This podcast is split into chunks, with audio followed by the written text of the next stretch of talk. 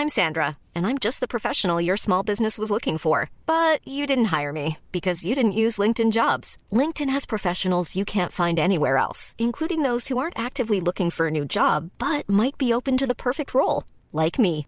In a given month, over 70% of LinkedIn users don't visit other leading job sites. So if you're not looking on LinkedIn, you'll miss out on great candidates like Sandra. Start hiring professionals like a professional. Post your free job on linkedin.com/people today.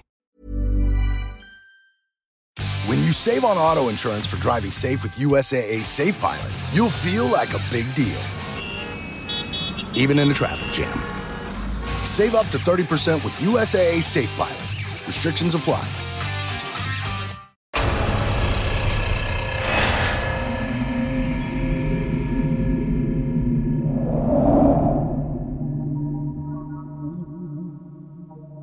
Magandang araw sa inyong lahat.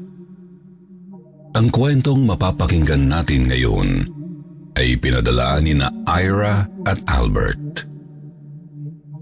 Tungkol ito sa karanasan nila sa isang nilalang na kung tawagin ay incubus. Pamilyar ba kayo rito? Sa mga hindi pa, ang incubus ay isang nilalang na sabihin na nating mahalay. Kadalasan sila mapang-akit o nang aakit. Minsan, nagpapakita sila sa panaginip. O di kaya'y nagpaparamdam sa tuwing ang biktima ay natutulog. Ang dalawang sender nating nagpadala ng kanilang kwento ang magpapatunay na totoong may ganitong nilalang na gumagambala sa atin. Kayo ba ay may karanasan din sa incubus? Ipadala na yan sa amin upang ating mabasa. Tunghayan natin ang dalawang magkaibang kwento tungkol sa nilalang na mahalay. Karanasan ni Ira. Itago niyo na lang ako sa pangalang Ira. Alam niyo ba yung 2037 na movie? Ganon na ganon ang kwento ng buhay ko. Hindi nga lang sa Korea naganap, dito lang sa Pilipinas. Limang taon na ang nakararaan nang ma-rape ako at napatay ko ang nang-rape sa akin. Tresi anyos lang ako noon. Kinuha ko ng mga pulis, hindi para ikulong, kundi kunin ang statement ko. Tinawagan din nila ang DSWD para tulungan ako at kupkupin pansamantala. Dahil sobrang hirap ako sa sitwasyon ko, hindi ako makapagsalita. Napipi ako. Kahit gusto kong sabihin ang mga nangyari, hindi sumusunod ang aking bibig. Nanginginig ang aking laman at ramdam ko ang sakit na nanggagaling sa aking mga hita. Natatakot ako, Sir Jupiter. Takot lang ang siyang bumalot sa akin. Para akong nababaliw kapag nilalapitan ako ng mga lalaking pulis o abogado. Gusto ko silang patayin lahat. Nagkaroon ako ng aggressive and severe post-traumatic disorder. Nananakit talaga ako ng tao, lalo na ng mga lalaki. At kung minsan, sarili ko ang sinasaktan ko. Naglalaslas ako.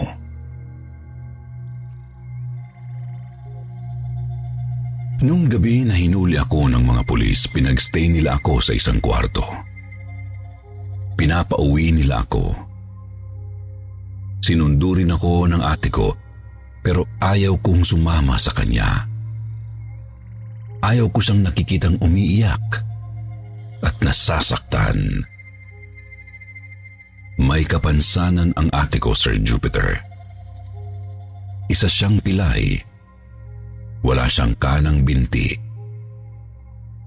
Inborn siyang walang binti. Kaming dalawa na lamang ang magkasama sa buhay. Namatay ang tatay namin noong pitong taong gulang ako dahil sa komplikasyon ng sakit na diabetes.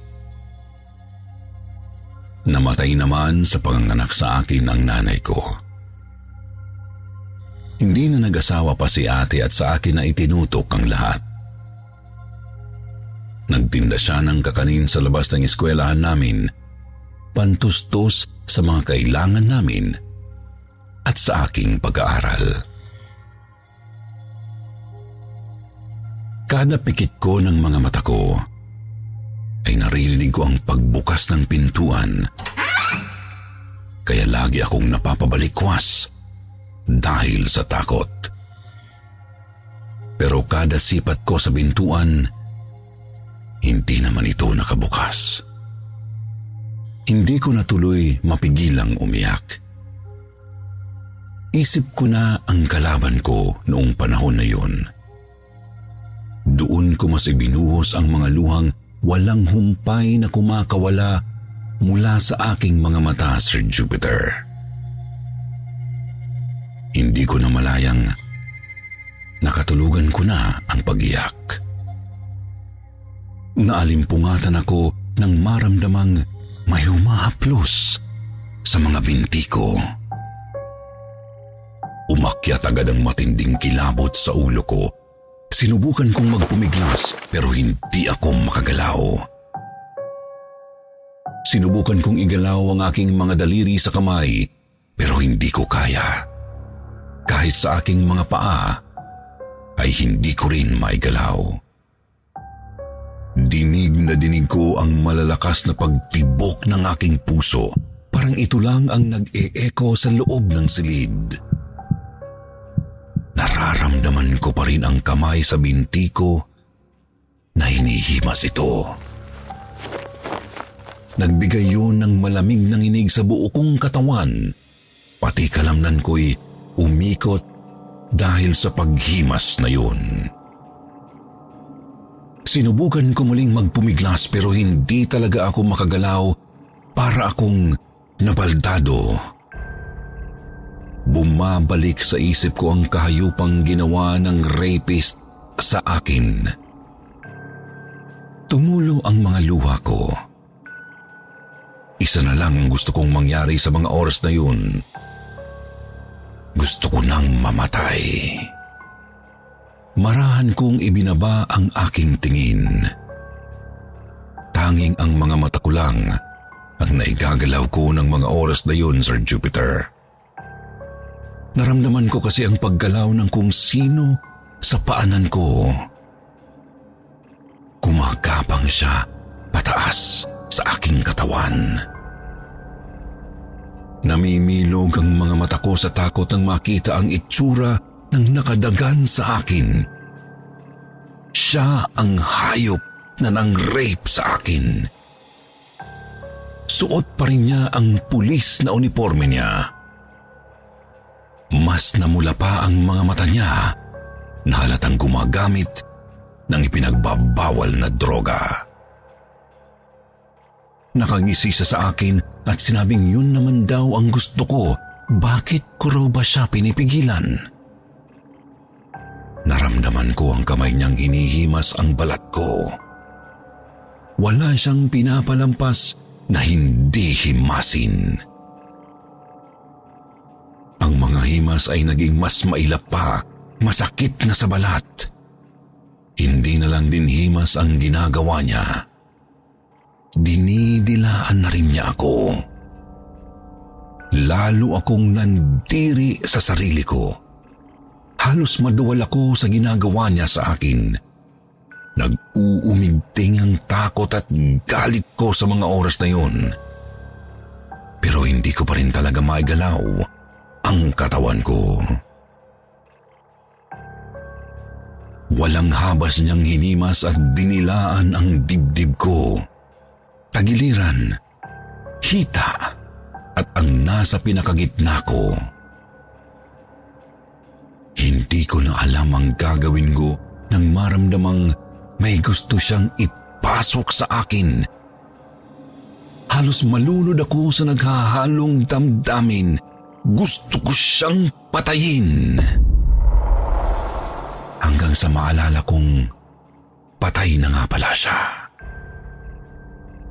Nang maalala ko yun, ay nag-iba ang itsura niya. Duguan na ang mukha nito Umaagos pa ang patay na dugo mula sa malaking bitak niya sa ulo. Paulit-ulit niyang sinasabi na kagustuhan ko naman daw yun. Inaakit ko raw siya lagi. Talagang nasisiraan na ako ng bait. Hindi na ako nakakaramdam ng takot. Bagkus ay galit ako. Galit na galit. Tila otomatikong naigalaw ko ang buong katawan at itinulak siya ng malakas. Nagwala ako. Nagsisigaw ako na hayop siya. Ilang ulit hanggang sa magsawa ako. Pero tinawanan niya lang ako. Yung tawa niya naghahalong mga boses malalalim. Hindi galing sa tao, kundi galing sa demonyo. Nakaramdam ako ng kilabot. Pero nanaig ang galit ko. Gusto ko ulit siyang patayin. Sinuyod ko ang buong silid. Naghanap ako ng armas. Nakakita ko ng picture frame sa gilid at binasag ko yun. Kinuha ang pinakamahaba at patulis na bubog. Nang inundayan ko ang kamayo pang saksakin ng hayop, ay may mahigpit na pumigil sa magkabilaan kong kamay, Sir Jupiter. Malakas na tapik sa kamay kong may hawak na bubog ang nakapagpagising sa akin sa realidad. May dalawang babaeng pulis ang mahigpit na nakahawak sa magkabilaan kong braso. Hinanap ng mga mata ko ang rapist pero wala. Wala.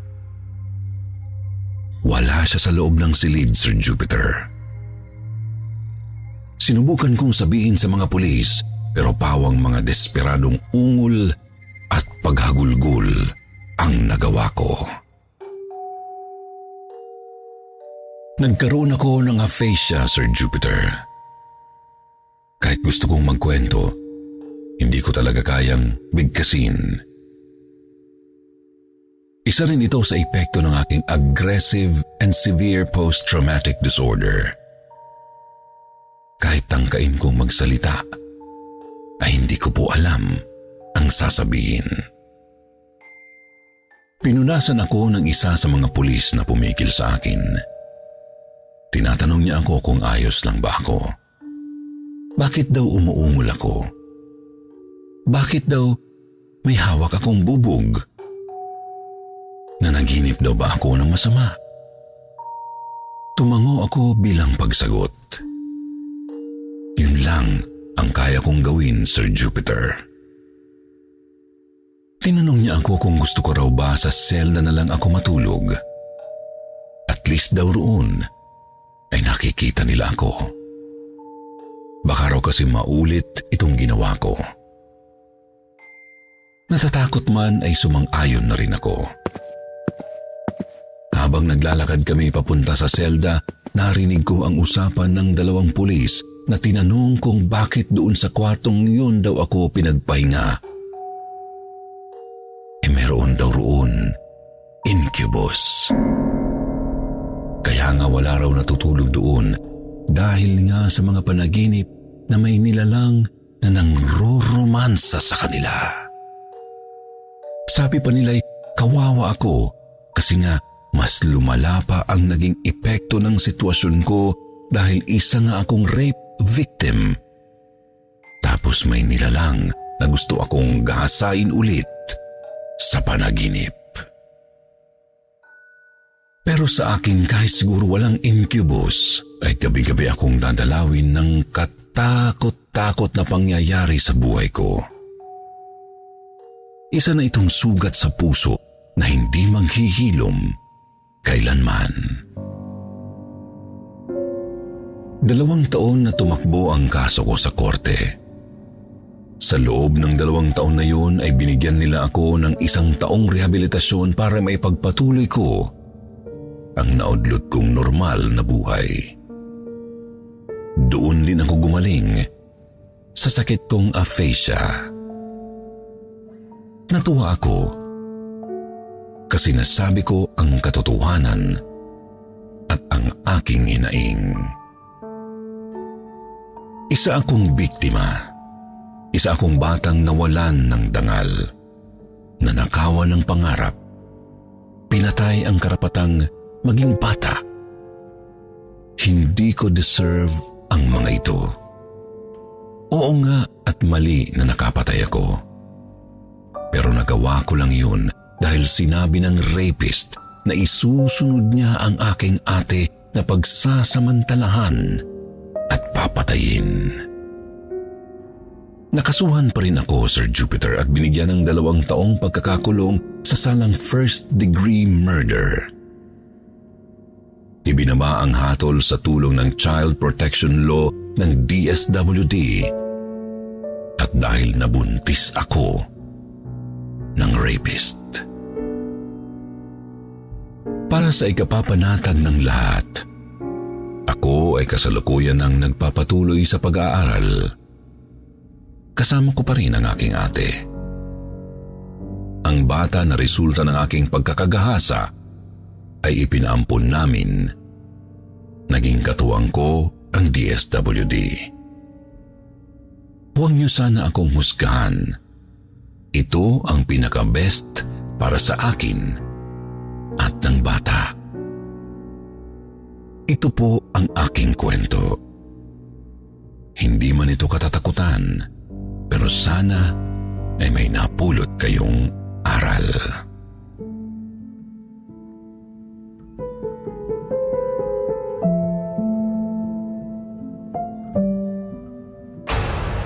Ang kaibigan kong si Greg.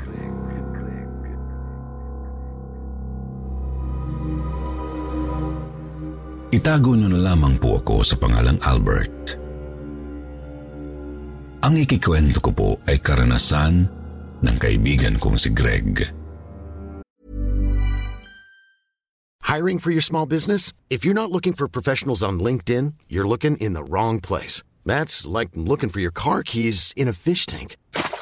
LinkedIn helps you hire professionals you can't find anywhere else, even those who aren't actively searching for a new job but might be open to the perfect role. In a given month, over 70% of LinkedIn users don't even visit other leading job sites. So start looking in the right place. With LinkedIn, you can hire professionals like a professional. Post your free job on linkedin.com slash people today.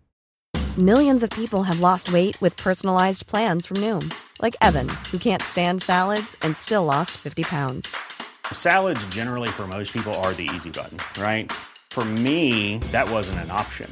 I never really was a salad guy. That's just not who I am. But Noom worked for me. Get your personalized plan today at Noom.com. Real Noom user compensated to provide their story. In four weeks, the typical Noom user can expect to lose one to two pounds per week. Individual results may vary.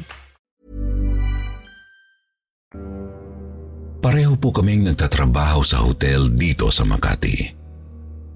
Pareho rin po kaming taga Bulacan. Sabay kaming nagtapos ng kulehiyo at sabay na nag-apply sa hotel kung saan kami nagtatrabaho ngayon. Ang kwento ko po ay karanasan namin sa apartment na inuupahan namin. Isang buong bahay po ito na may limang kwarto. May isang sala, isa rin ang CR at kusina ng lahat. Apat na buwan na kami sa apartment nang magkwento sa akin si Greg na may kakaiba raw siyang nararamdaman sa kwarto namin. Tinatawanan ko lang ang mga sinasabi niya. Sa tuwing natutulog daw kasi siya ay may nararamdaman siyang humahaplos sa kanya.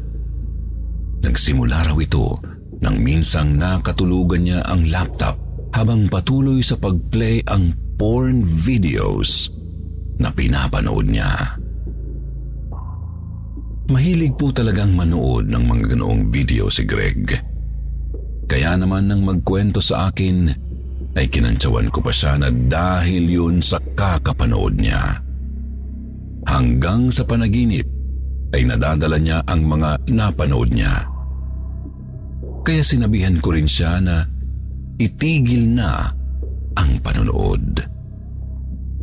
Pero matigas ang paninindigan niya na hindi yun dahil sa mga pinapanood niyang porn. Talaga raw may sumasalbay sa kanya sa kwarto namin. May isang beses pa nga po na nangyari. Nagtatakbo siyang pumasok sa silid mula sa banyo. Naligo po kasi siya nung araw na yun. Ang sabi niya, dalawa lang naman daw ang kamay niya at ginagamit niya ito habang nagsasabon ng mukha. Pero may dalawa pang kamay na humahaplos sa kanya. Isa sa likod niya at isa raw sa tiyan. Dahil sa takot niya mabilis daw siyang nagbanlaw ng mukha, hindi pa niya nababanlawan ng katawan niya pero mabilis siyang lumabas ng banyo. Nakatapis lang ng tuwalya at may sabon pa ang katawan. Humihingal siyang pumasok sa kwarto namin. Nagbabasa ako ng libro noon dahil mahilig po akong magbasa. Nang makita ko siyang humihingal na napasandal sa pinto at sinisigurado pa akong nailag niya ang doorknob. Tinanong ko siya kung ano ang nangyari. Hagalpak ang tawa ko nang sabihin niyang parang may rapist daw sa CR. Kinulit niya ako na samahan siya na bumalik sa banyo para magbanlaw ng katawan. Hindi ko alam kung maaawa ba ako sa kanya o matatawa, pero sinamahan ko na rin siya. Katapat po ng sala ang banyo, kaya habang nasa loob siya ay nasa sala naman ako. Nahiga ako sa sopa habang ipinagpatuloy ko ang pagbabasa ng libro. Hindi ako makapag-concentrate sa binabasa ko dahil panay ang tawag ni Greg sa akin. Lagi niyang sinisigurado kung nasa sala pa ba ako. Baka raw kasi iniwan ko na siya. Natatawa talaga ako sa kanya. Naiisip ko tuloy na baka bakla o silahi siya kasi ba naman mahilig siyang manood ng porn pero parang takot na haplusin ang katawan ng kung sino. Niloloko ko na nga lang siya na mag-enjoy na lang sa mga haplos na yon kaysa manood pa siya ng kung ano-anong videos. Isang gabi, Sir Jupiter, naniwala na akong talagang may sumasalbahe sa kaibigan ko. Double deck po ang higaan namin. Hindi naman kasi malaki ang kwarto namin kasya lang ang single bed at isang may kalakihang cabinet. May kanya-kanya rin kaming Durabox. Sa itaas ako ng double deck natutulog dahil ayaw ni Greg doon. Malikot daw siya matulog, baka raw mahulog siya. Nilagyan din niya ng kurtina ang higaan niya. Maloko kasi itong si Greg, Sir Jupiter. Kapag may ginagawang milagro, ay kinukulob niya ng kurtina ang tulugan niya. Minsan ay narinig ko siyang kung sino-sino ang kausap. Nilalandi niya ang mga yun. Tapos maya-maya, bigla na lang siyang umuungol. Kaya ang ginagawa ko, sinasalpakan ko ng headset ang tainga ko at nakikinig ako ng music. Nilalakasan ko ang volume para hindi ko siya marinig. Hinahayaan ko na lang siya sa ginagawa niya. Ayaw ko mang bukuhin siya pero nakagraduate po siya sa college dahil sa mga extra service niya sa internet. Malalim na ang gabi, Sir Jupiter. nagmamarathon ako ng movie na series. Kinabukasan kasi ay wala namang kaming pasok. Uuwi kami ni Greg sa Bulacan. Hindi ko na pinansin pa si Greg dahil alam ko naman kapag ganitong wala kaming pasok kinabukasan ay may pinagpupuyatan siya. Kaya nakatodo ang sound ng cellphone ko habang ako ay nanonood.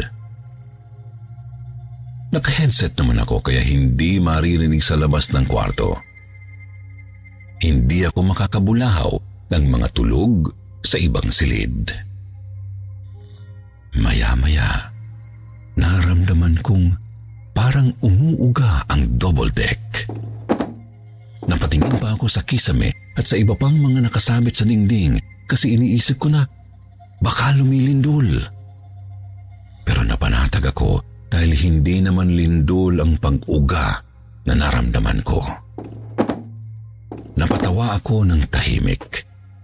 Sabi ko sa sarili ko ay kalokohan na naman ito ni Greg. Pinabayaan ko na lang ito.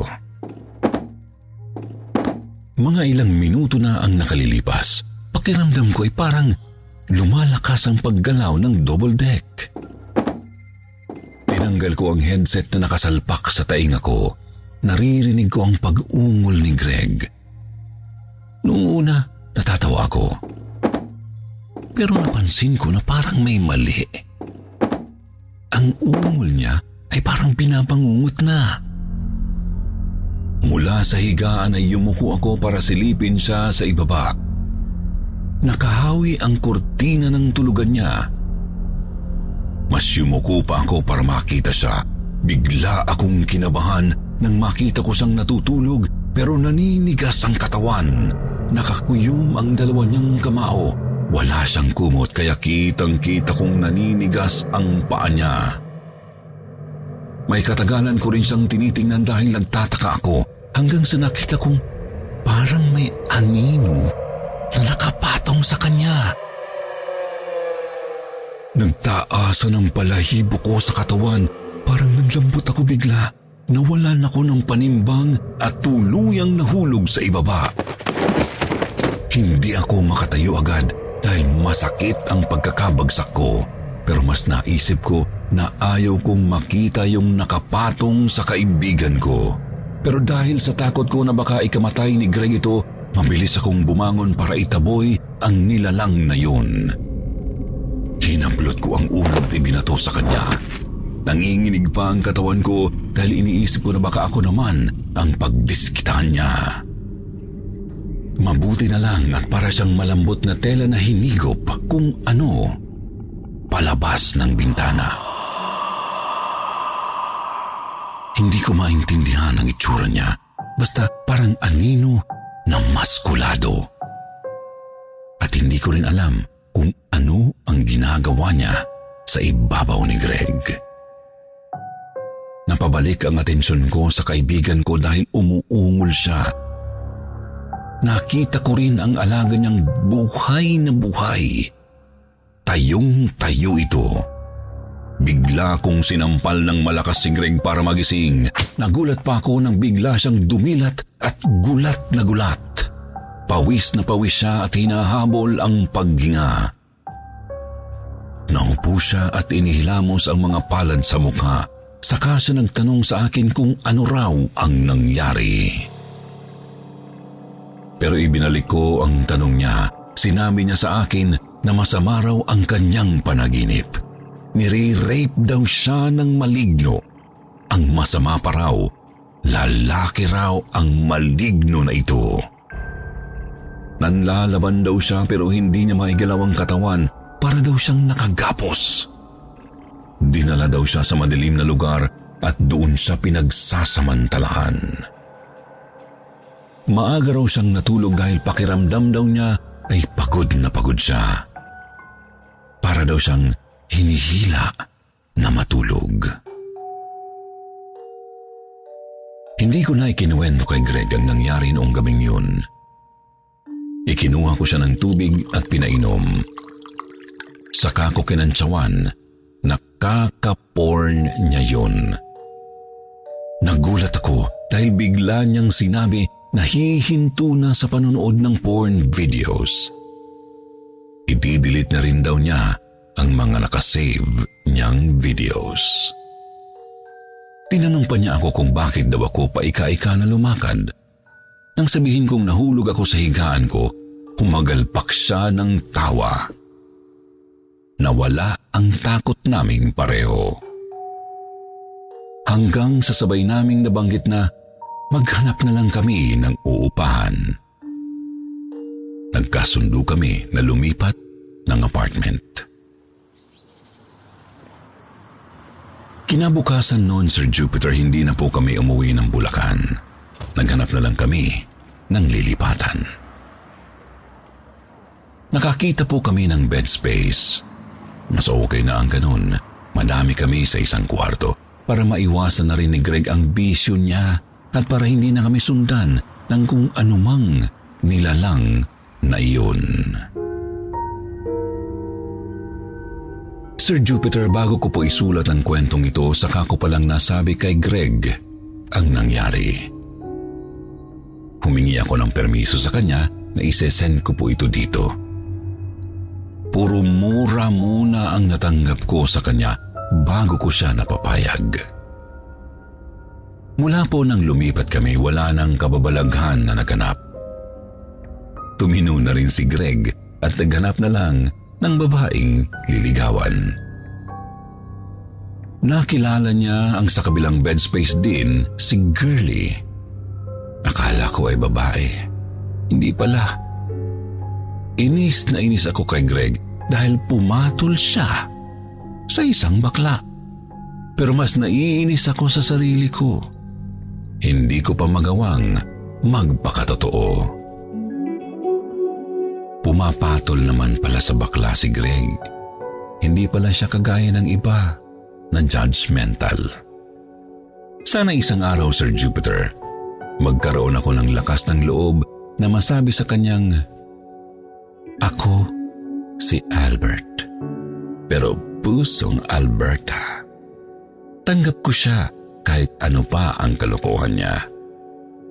Pero natatakot akong masira ang pagkakaibigan namin. Sa ngayon, ayos lang sa akin ang masaktan. Basta walang distansyang mamamagitan.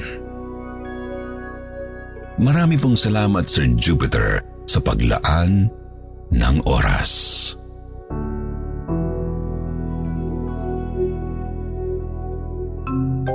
Magandang araw po sa lahat ng mga nasa sitio Bangungot. Kumusta po kayong lahat? We're hoping that you're doing good and fine.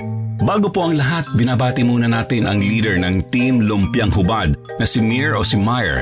At advance happy birthday na rin. Magbe-birthday po siya mga kasityo sa September 21. Shoutout din kay Judith Agasite, kay Mary Ann aka Random Topics, kay Leonard ng Pampanga. Si Michelle naman ay gusto magpa-shoutout sa boyfriend niya kay Jay Shell sa family daw niya Madrid, Manuel, Choi, Putong, White and Manamtam family at kay Tibing Lopez. Shoutout din kay Mami Jinri. Sabi niya hi daw sa mga taga-Talisay City Cebu, sa kanyang asawa at sa kanyang anak. Sa mga taga-Talisay Cebu, may adlaw ka ninyong tanan daghang salamat sa suporta ninyo at pagtuloy ninyo sa Sitio Bangungot. Shoutout din kay Julie Iliot. Hi kay Supremo Poxky. Shoutout din kay Jason Anatomy Barcarse. Sabi niya pa shoutout daw sa kanila ng misis niya si Melanie at sa kapatid niya na si King Anthony. Si Ezraline Ezra Chapal naman ay gusto magpa-shoutout sa kanyang mga pinaka-beloved and trusted best friends na si Kuya Frank Martin at Bims Alvarez. Guys, miss na daw kayo ni Ezra. Sana daw matapos na ang mga trabaho niya sa Spain at France. Shoutout na din sa hard worker team niya, sina Gina, Gino, Alex, Lenlen at ang tagalinis ng kanilang opisina na si Bobby na always daw nakikinig. Love na love daw kayo guys ni Ezra. At magpapalawan daw kayo bago matapos ang taon na ito. Sagot daw lahat ni Ezra ang one-week vacation nyo. I love you guys. Ezra, bigyan naman. Shout out din kay Lourdes Kizon. Hi daw sa kanyang anak, Mia Arabella Kapati, kay Marvin Kapati, Lola Dengdeng, at saka kay Arlene. Lagi daw silang nakikinig, nakikigamit siya ng cellphone sa mama niya at laging nakasubaybay mapa YouTube at Spotify. Agad sinasabi ng anak daw niya na takot na takot kapag naririnig na niya ang boses ko. Ooh, hi din, shoutout kay Jules Obenza. Ganon din kay Den Marajan. Hi sa musikerong Makata na gustong i-shoutout ang kanyang girlfriend na si Yancy. Matagal na daw silang nakikinig. Isa daw siya sa nalungkot nang nawala ang KT. Buti na lang nakafollow siya lagi sa page kaya nalaman niya ang new channel na Sitio Bangungot. God bless daw po at more power sa Sitio Bangungot. Salamat at shout out din sa team ng No Skip Ads kay AR on IG, Aya Flores, Babes Omnes, Elaine Almera. At sa mga hindi po naihabol ngayon, sa susunod na lang po kayo isa shoutout. Maraming maraming salamat po sa mga sumusuporta ngayon sa Sitio Bangungot. Ngayon po namin nakikita ang mga totoong tropa ng kwentong takip silim. Muli, marami pong salamat. Magandang araw.